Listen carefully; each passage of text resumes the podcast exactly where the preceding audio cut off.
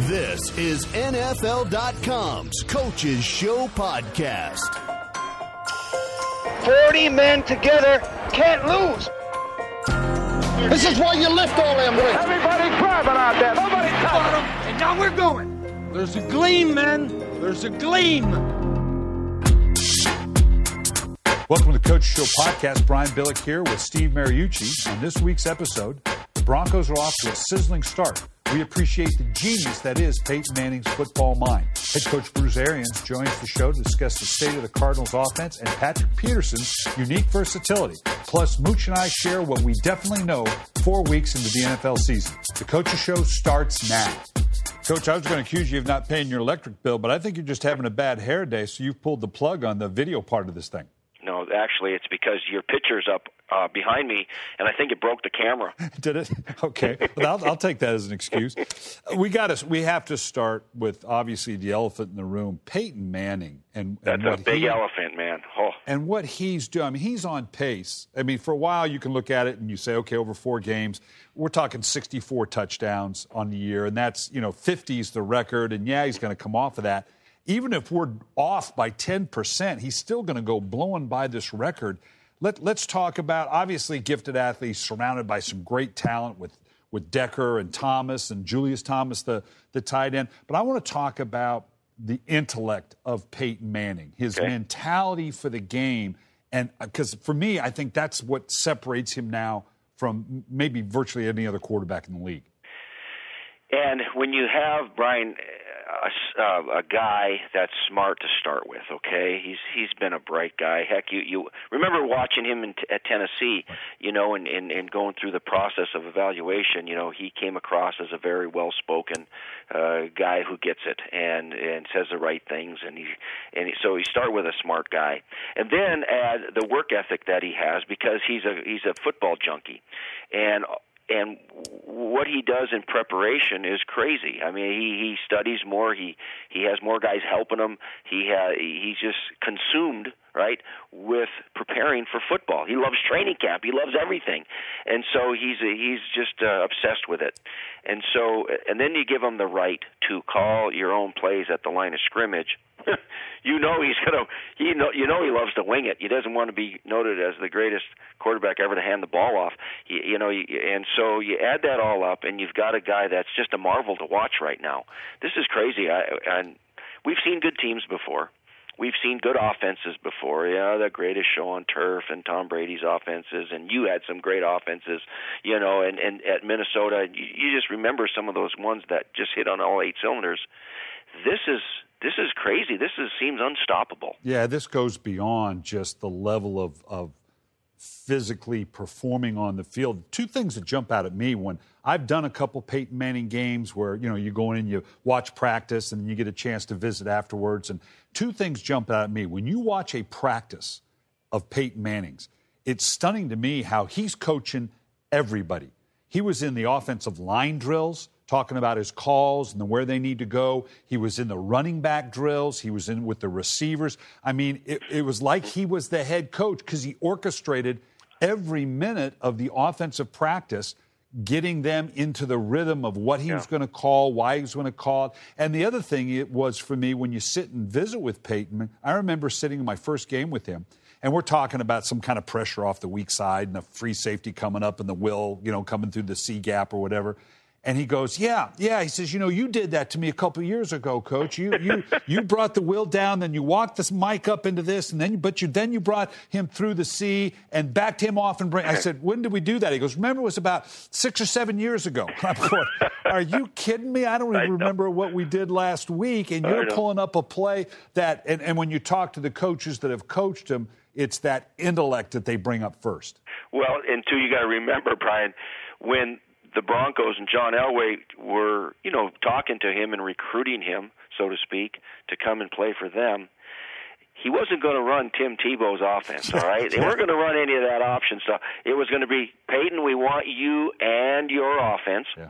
Well, and your so obviously coming into it, he knew it better than anybody. He still does, and so it's it's got to be. You know, there's so much communication that takes place on the line of scrimmage that that it the linemen have to know what's exactly what's on his mind, and the receivers and the coaches too. So it's very unique situation where you're giving this guy full autonomy to uh, to do his thing that he's comfortable with. You know, you know, you're not going to teach him the West Coast offense or the, the run and shoot. You're going to let him do what he does, and uh, so he feels entitled to uh, make sure everybody's on the same page.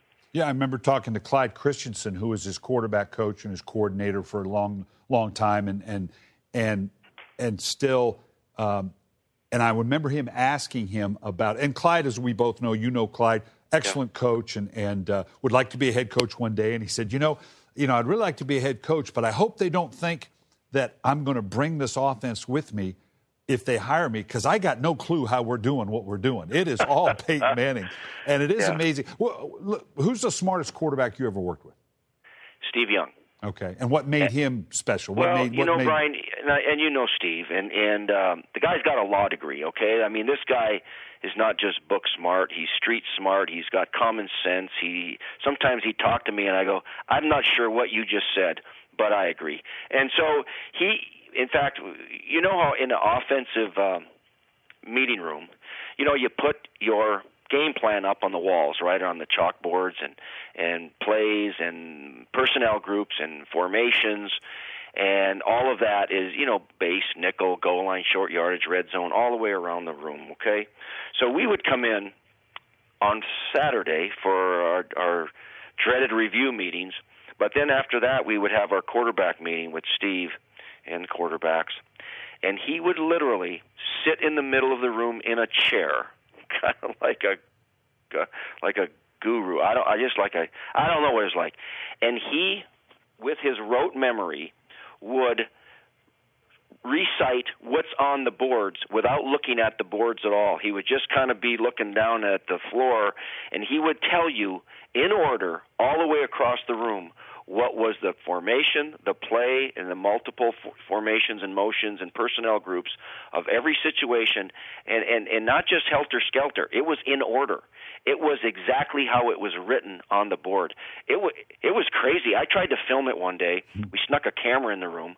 Um, and the darn thing wouldn't work, kind of like my camera today, and and uh, because it was so different, so unique as to how he. If I were to put a uh, a wristband on his wrist, you know, to to help him with plays and formations, he would look at that as an insult because he had everything memorized, and that's why we would huddle up most of the time because he would help all the other players do what they needed to do. Yeah, that whole I had Brad. I guess the closest one I had Brad Johnson, but his was more as a, of a practical intelligence. He could see things, process things like a Peyton. He would draw back oh, remember, remember uh, six weeks ago, remember two years ago, coach, we did such and such? I'm yeah. going, yeah, okay, as long, I, I, don't, but as long as you remember it, I'm fine with that. And could draw things up like that. It's an amazing capacity to do that. And I, I don't know, I, you know, I, I don't know where the, the, record is 50 touchdowns. Peyton had it at 49, then Tom Brody, uh, uh, uh, Brady broke it at 50 uh, touchdowns. That's a goner. Yeah, they, are going to. Like I said, even if even if we're twenty percent wrong, he's going to go flying by this thing because to watch him operate. Well, let me ask you this, because um, I wrote about this as well. He had some pretty good teams in Indianapolis, but this yeah. combination of uh, uh, uh, uh, Thomas at wide receiver, Eric Decker, Wes Welker in the slot, both tight ends, Jacob Tamme and this Julius Thompson, who's a phenomenal athlete. Is this the best group he's ever been had around yeah. him, including Indianapolis? Yeah. He had some yeah. good teams in him. In Indianapolis. Yeah, I, well. I, made that comment on game day morning because uh, we were talking about will he break the record, and I said I think he will because he's got the he's probably has the best receiving corps he's ever ever had. Now Marvin Harrison and Reggie Wayne, were great receivers. Dallas Clark was very good. Stokley was a slot. Wes Welker, heck, he he lead over the last six years. Nobody ever has had that kind of production in the league. And then you get those big guys that you mentioned, Thomas and Decker. They're monsters. And then this Julius Thomas guy, this tight end that came out of nowhere was a basketball player, and we love that kind of qualification for a tight end. You know, used to play basketball like Tony Gonzalez, and and so he's got four guys, not to mention all of his running backs, that are really something special. Physical, strong, smart, and if they stay healthy, heck, they might all go over a thousand yards in receiving. That's never been done before, and so I, I now The only thing that might slow him down, Brian, is old man Winter. You never know what it's going to be like late in the season in Denver. It's not a dome like it was in Indianapolis. So maybe old man Winter plays a little defense but still, he's got a real chance to do some damage with those yeah. record books. Yeah, and, and with that in mind, between now and then, I wouldn't want to be one of those teams because he's going to try to crank that thing up there. So yeah, well, let's, now let's, in October. Let's transition into another subject now. We on, on the Sunday night game, we saw the Atlanta Falcons and the New England Patriots, and obviously the job Tom Brady's doing with that group and still maturing that group. But I want to talk.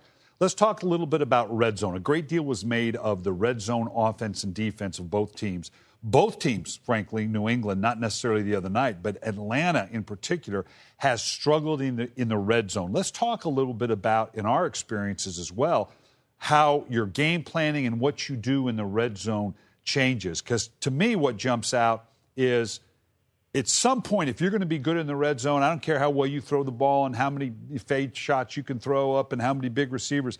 The really good red zone teams, at some point, you've got to be able to run effectively, Amen. don't yeah. you? Just, I was just waiting for, for you to say that because and, and with their Steven Jackson out, and I he I guess he wanted to play in this game and probably would have helped, but they didn't clear him to play. I think he's going to go next next week because uh, you've got to. I agree. You got to be able to run the football because a lot of the touchdown passes in the red zone are what they're play action keeps or movements.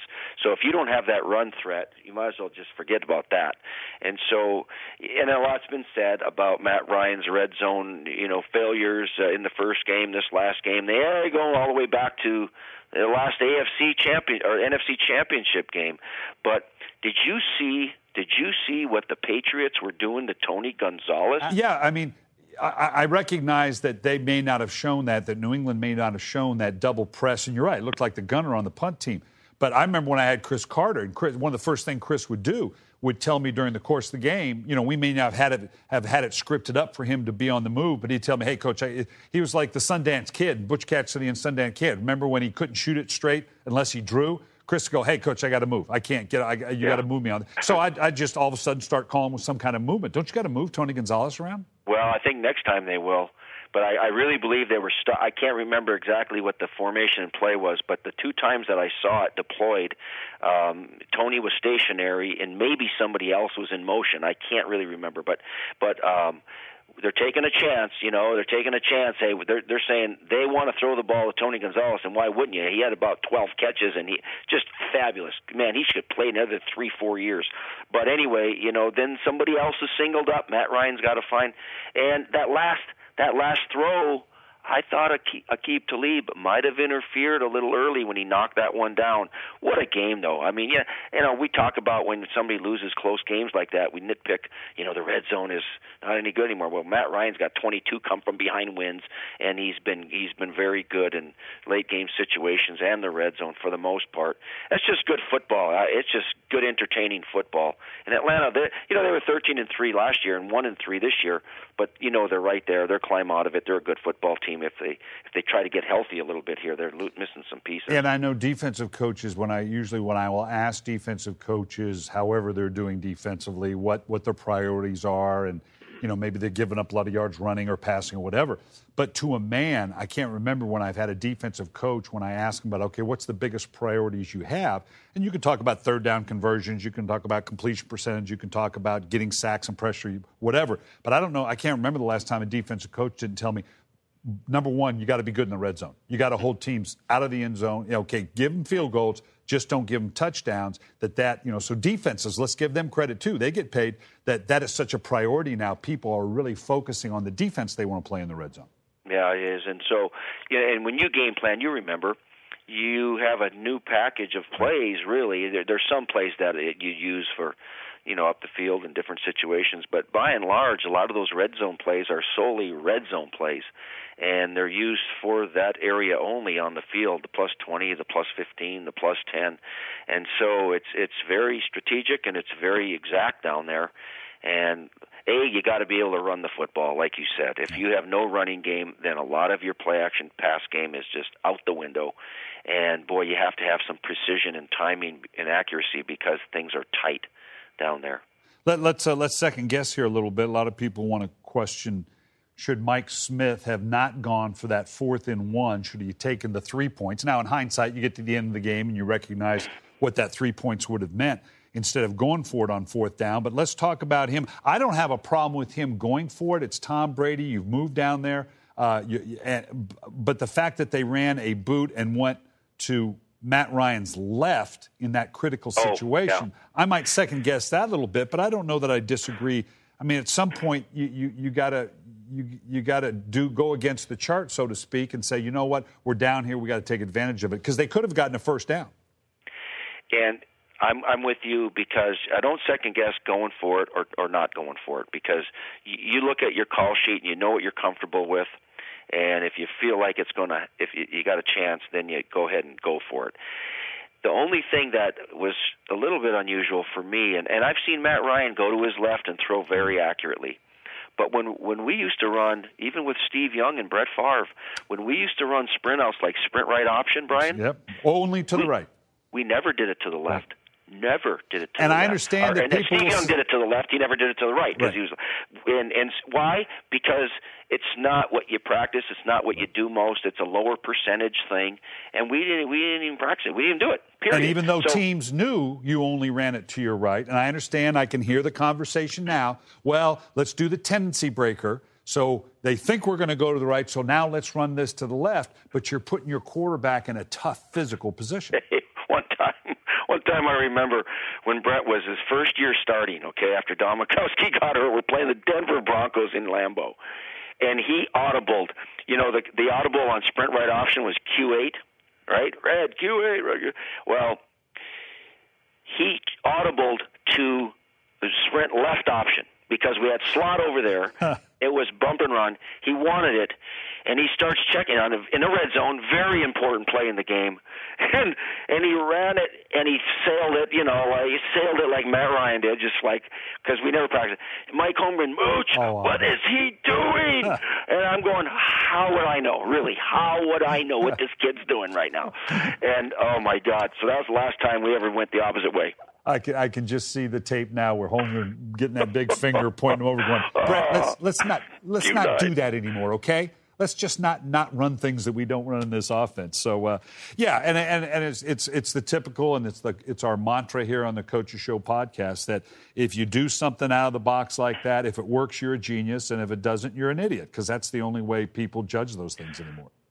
Yeah, but and, but keep in mind, let's reiterate, Matt Ryan has done that before more than than you and I probably would, and he's been pretty darn good going left. And really they're at home where they've been very good. It's their circumstance. That always factors into it as well. My home on the road is it someplace I'm comfortable with? Yeah, and and everybody, yeah, uh, yeah. and and but I see that every week when I'm doing games. It seems like a lot of teams I know when did Minnesota a couple times. They kept trying to break the tendency and going to the left on Christian Ponder, and he kept throwing interceptions.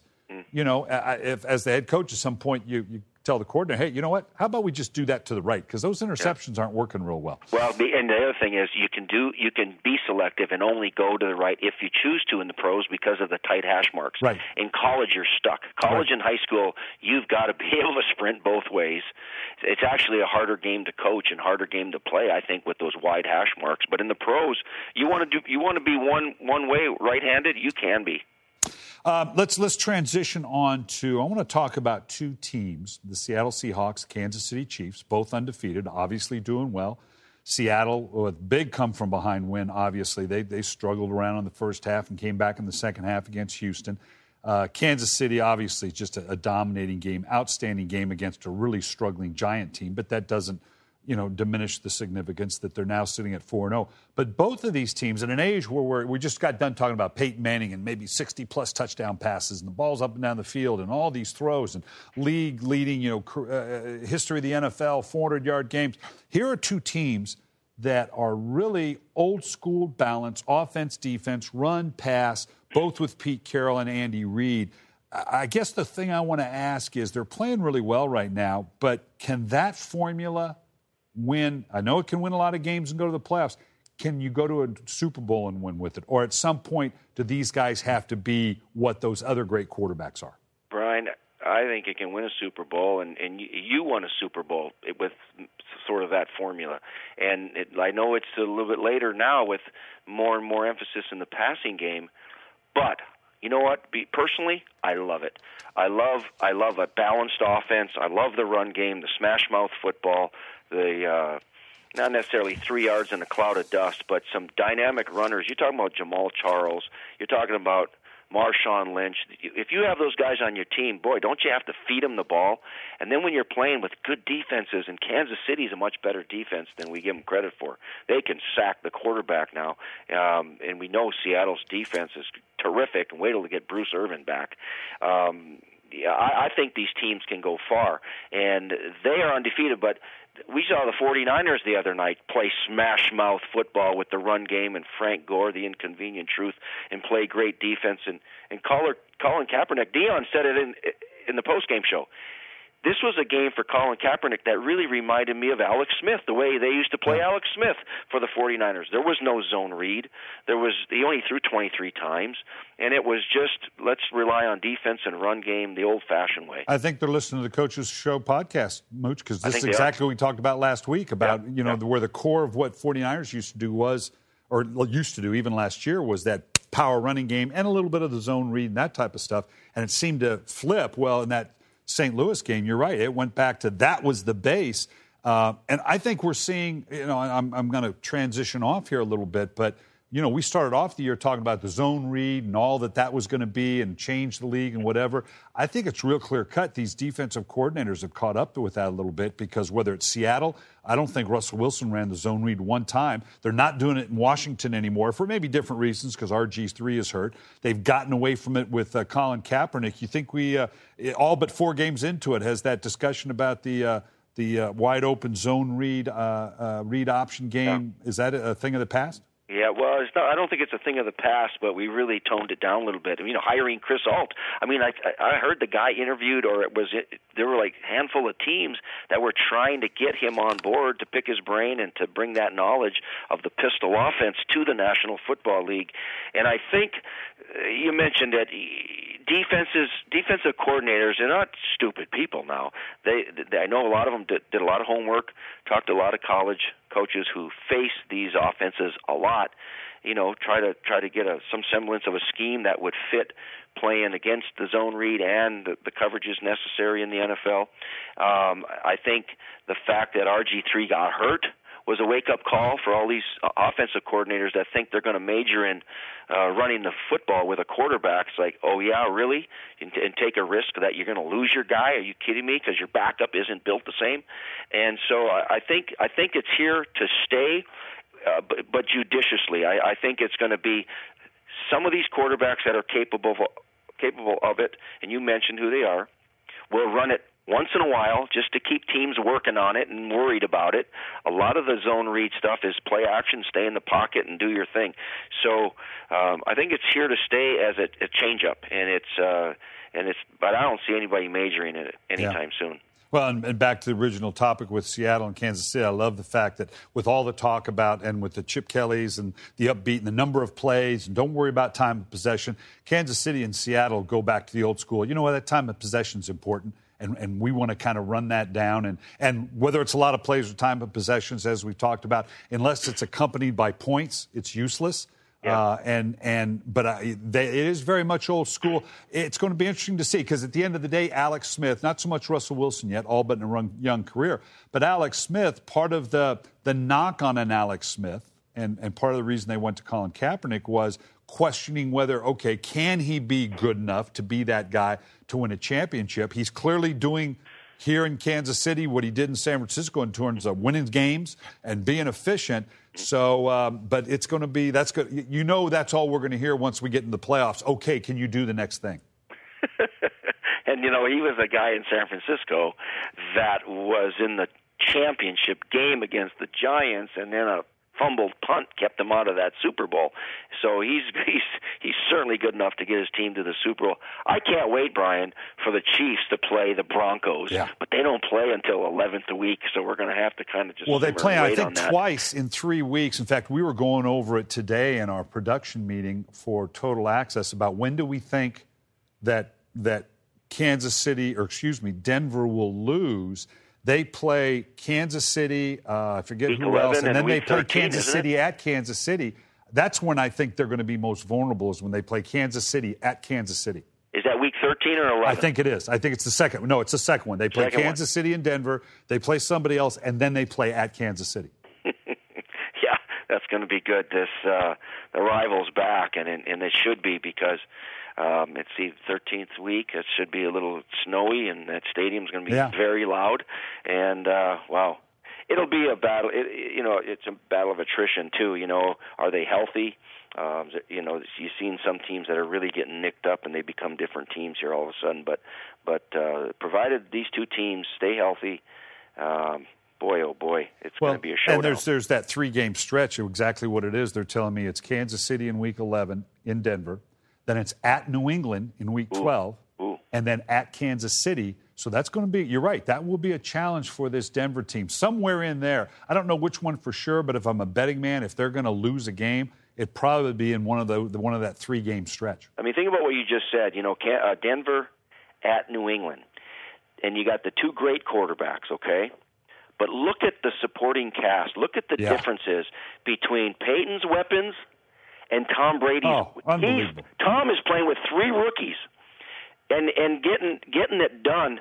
And I'm, I was just amazed at that game last night with Tom Brady, as efficient as he was, and how many plays those rookie receivers made, and they're growing up fast, and and and and you know with experience and and reputation is nowhere near what Peyton has right now. But boy, they're four and zero too. Yeah, they're not making, for my money, they're going to have to start making a few more plays down the field. Tom's very efficient in getting the ball. Their yards per uh, catch is not real high, which is fine. It's like an extended running game. I think they're going to have to start to make more plays down the field. That's going to, but you go back to Denver and New England and, and Bill Belichick, they always say, well, Bill Belichick's a brilliant because he takes away what a team does best. Well, that's kind of what every defensive coordinator I've ever had tries to do.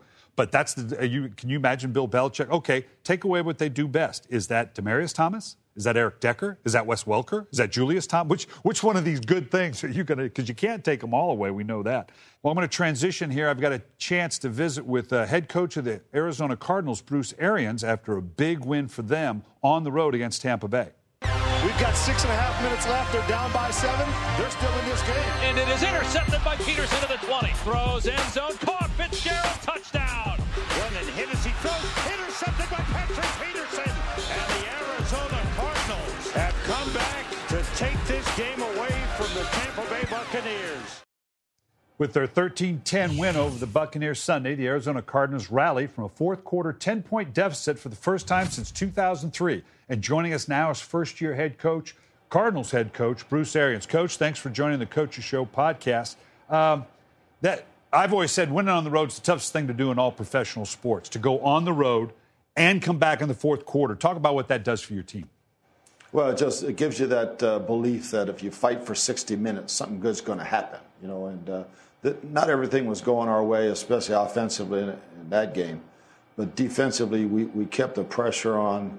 Finally, got a good break and uh, put the ball in the end zone and, and just snowballed. Let- Let's talk about Carson Palmer and your offense. Last year, obviously, you took an Andrew Luck and, and you nurtured him through what you were trying to install there in, in Indianapolis. And now, now you're doing it with a veteran. Is there a difference between how you approach that progression with a rookie than as opposed to a longtime veteran like Carson Palmer? Yeah, definitely there is. You know, with a rookie, he doesn't have uh, past experiences uh, other than his college. Uh, with Carson, he's got four or five different coordinators uh, still in his head at time, and when he looks at film, he likes certain things, and and we try to accommodate and build them into our offense. You know, got a, a dynamic receiver like Larry Fitzgerald and, and didn't have a catch in the first half. Obviously, pivotal in the end, came back with six catches for 68 yards. Talk about how that mentality works from, I mean, obviously, you've got him targeted and you want to get it to him, but sometimes you got to give the defense credit too. They're going to they're going to try to stop him as well. Talk about that progression during the course of the game and how you come back from one half to the next.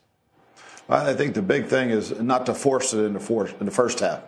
And when they're double covering him, and go to your other guys that are singled, and then at halftime we'll readjust and, and try to make uh, some situations that we can get him into zones or get him one on one.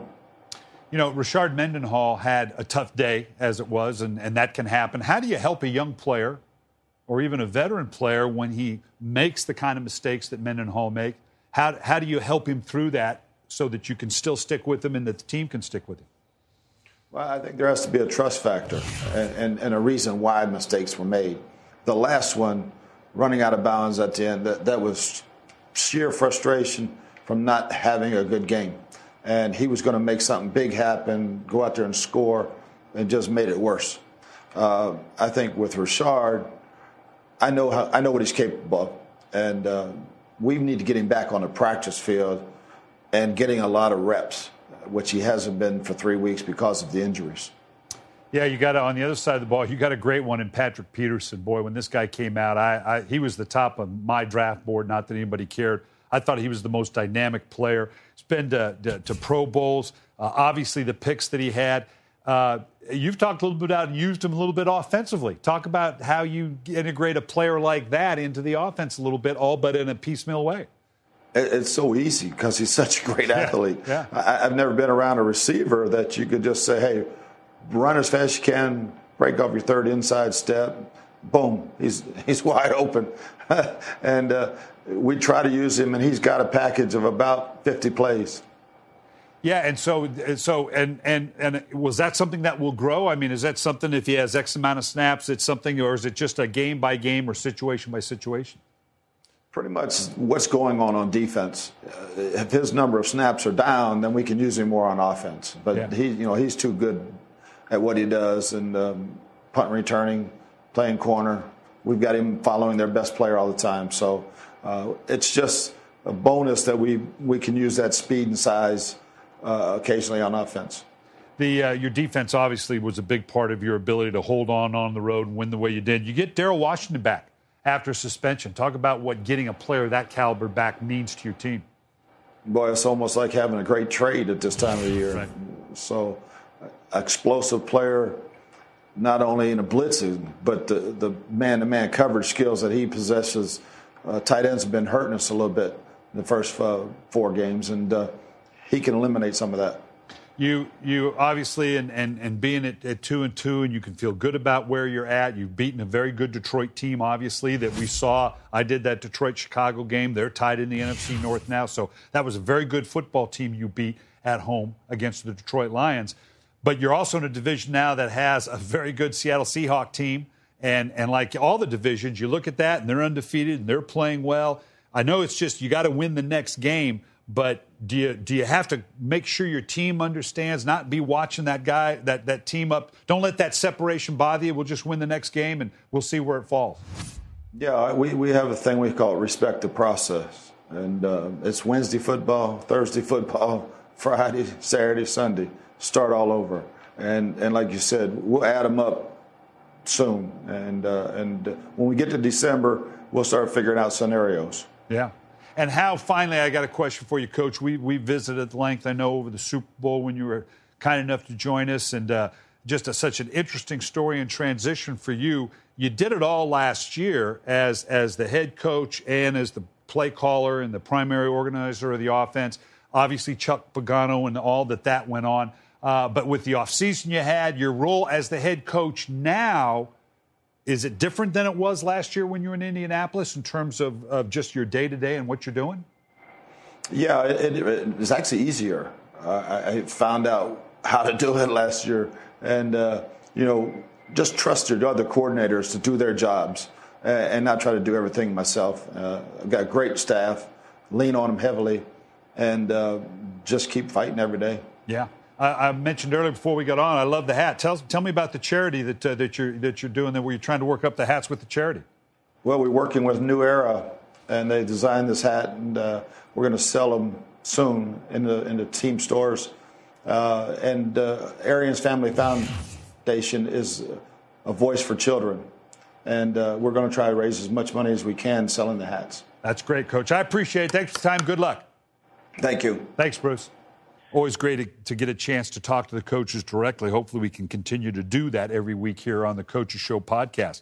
Well, Mooch, let's transition into we're at the quarter mark. We'll do this at the quarter mark, the halfway mark, the three quarter mark. And as you know, this league can look totally different four games in compared to eight games in, compared to 12 games in. But at let's let's start with what is it we know and let's forget the extremes that Denver's really good and Jacksonville really sucks. So let's put those on the extremes. But let what do we know four games into it? I tell you what I know. The first thing that jumps out at me, I just did the uh, the Detroit Lions Chicago Bear game, Mm-hmm. and and I will tell you that I know that if Reggie Bush is healthy and playing, the Detroit Lions are pretty darn good football team because he totally changes the complexion of what they're able to do with Matthew Stafford and, and Calvin Johnson on the outside and him coming out of the backfield either running the ball or catching the ball. Well, and, and Matthew Stafford threw the ball more times last year than anybody ever threw it, 727 or whatever it was. He set a new attempts record.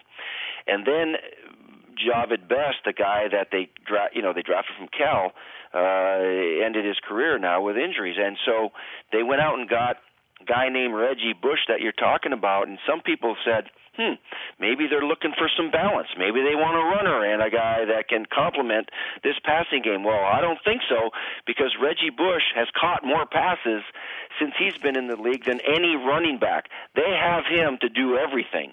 And yeah, he'll run the draw play and some of the other stuff, but he's such a weapon out of the backfield and they'll move him around sometimes to play out there like a receiver and he's one of the few backs in the league that's capable of doing all of those things. Uh, certainly an every down back and a very very uh, multiple alignment kind of a back. You can put that guy in a lot of places.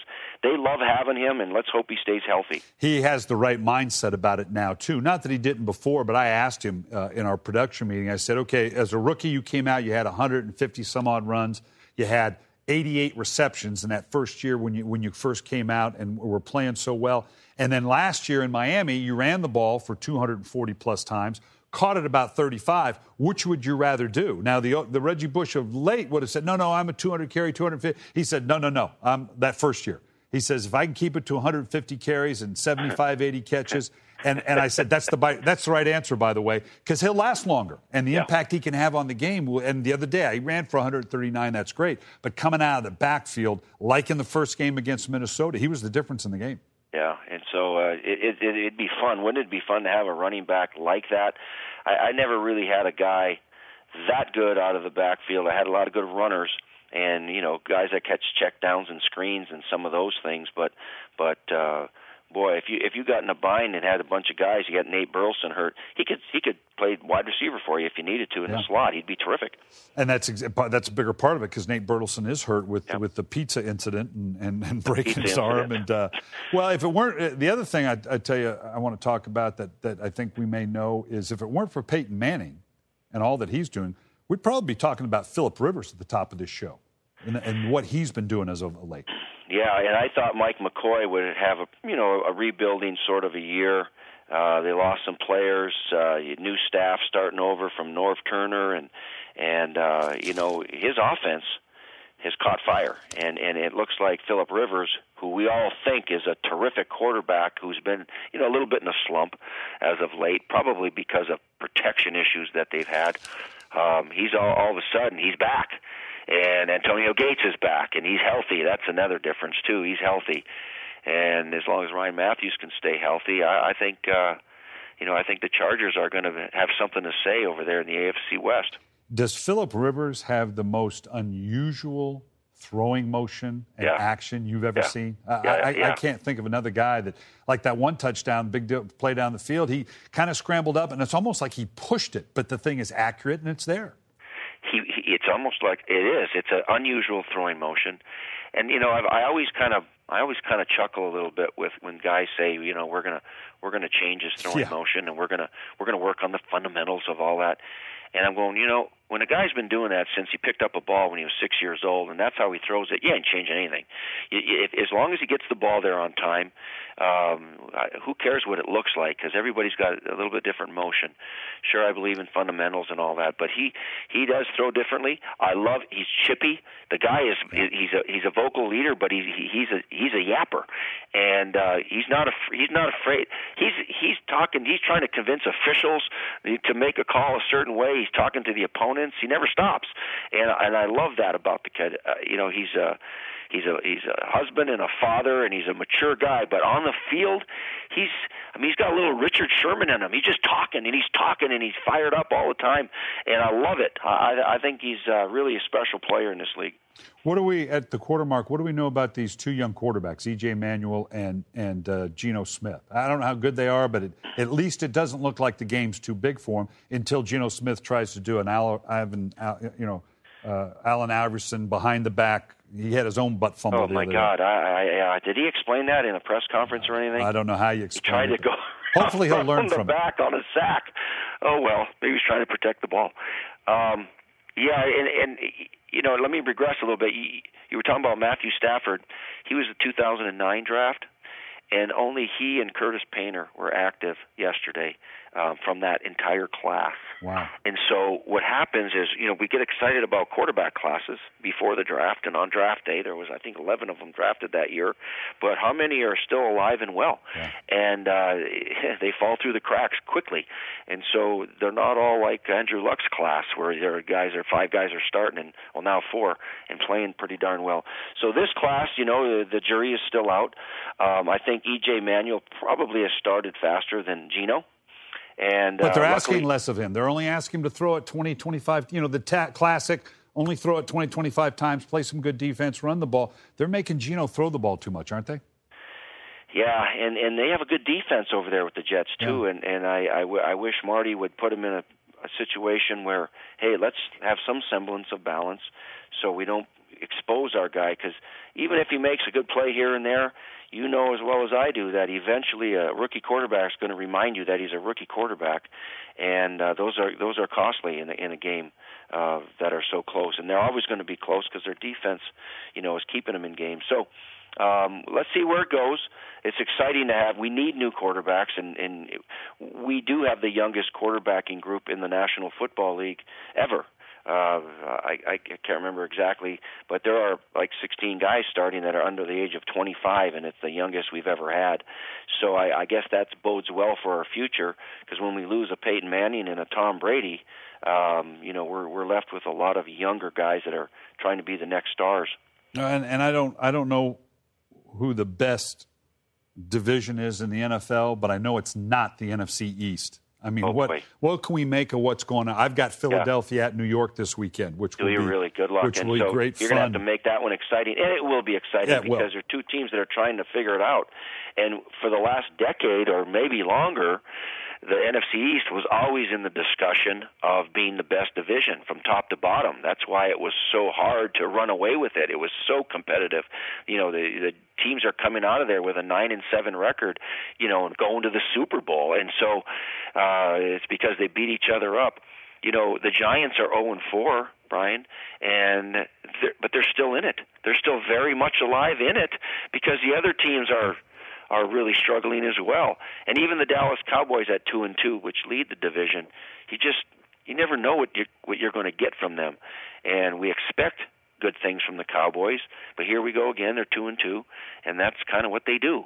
And so uh, it's still up for grabs and now I don't know if the Giants can afford to go and 5 and No. if they lose to the Eagles in a division game, but Well, already ma- lost one division. What makes game. it interesting to me is a wild card's not going to come out of this division because the division Right, winner may win win it at eight and eight. So that makes it very compelling that you're only going to get there by being the division winner. And and except for New York, you know, everybody's within one game of it. So yeah, it's going to be interesting. But I but uh, I, I it's hard. I had the Giants once before. I have no idea where they go from now. Maybe RG3 starts to crank it up a little bit. Dallas is their typical up and down, up and down. And Philadelphia, I'm anxious to visit with Philadelphia and, and actually see them play live as they're Yeah. moving forward in this transition to the Chip Kelly era. I was just, I'm just, uh, you know, after that first game with the Eagles, just beating down the Redskins, and it looked like Chip Kelly's arrival was, you know, the it was the greatest thing since sliced bread, and then this new offense, tempo college Oregon offense, was going to be the, the the new the new thing in the league, and then since then, not so fast, and and um, I, I, I'd be I'd be interested to talk to you about you know what's what's the feeling now. Right. I remember Michael Vick saying football's finally fun again. Well, That was after the first win, Yeah. and, and so uh, let's see, you know, where this offense goes now because they got to stay healthy. I mean, I I do have a concern with wearing these guys out and wearing them down, especially the quarterback. And so it looks like a fun offense, but I'm not sure they're getting what they wanted to. They're not running more plays than everybody else. They're not tiring out the defense like like they want to, and certainly not getting the production in the in No. the end zone like and turnovers, and, and Vick's getting hit way too much. So Oh, I, yeah, I I'm worried about him surviving. Let's uh, let's finish off here. I want to I want to tap into your vast expertise because you are you are a quarterback whisperer. You know, you're one of those guys Yeah, that that yeah. I was. I just called plays, and if they worked, I said, make sure you give me credit, and they done. Uh, Yeah. You know, make sure you take the blame. Yeah. But I was never a quarterback whisperer. I want to know what what. Do you, let's talk about a couple guys. I want to know what you're going to whisper into Matt Schaub's ear, where he's at right now. What would you be telling him if you're his quarterback coach? um, I, I would I would probably have a very good relationship with him because he's been around and played well for a long time and has that team now in a position to be a playoff team each year, and um, and it's not like it, it, it's, you know this. It's not like you're going to tell him, hey, listen, you can't throw a pick six, okay? It's like no kidding, um, and and those a pick six. How often does that happen? Right. And It- he's it- thrown three in the last three games, He's- or one in each of the last three games. I mean, it- you can't assume that that's going to continue because those things are rare. And the poor guy is he's. Uh, I'm just looking at his career because he's getting a lot of grief, big time grief. I mean, people are talking about should we make a switch? You know what? He's got a 91.6 career passer rating, which is 11th all time. That's more than Marino and Favre. Okay, that's better than. a, The problem with with Matt Schaub is he's only one in one in the playoffs. You know, we talk about Peyton Manning being the best regular season quarterback ever, but has a losing record in the playoffs. Well, Matt Schaub's not been in the playoffs but two games, and that's where he's got to go get the team to the playoffs and win in the playoffs.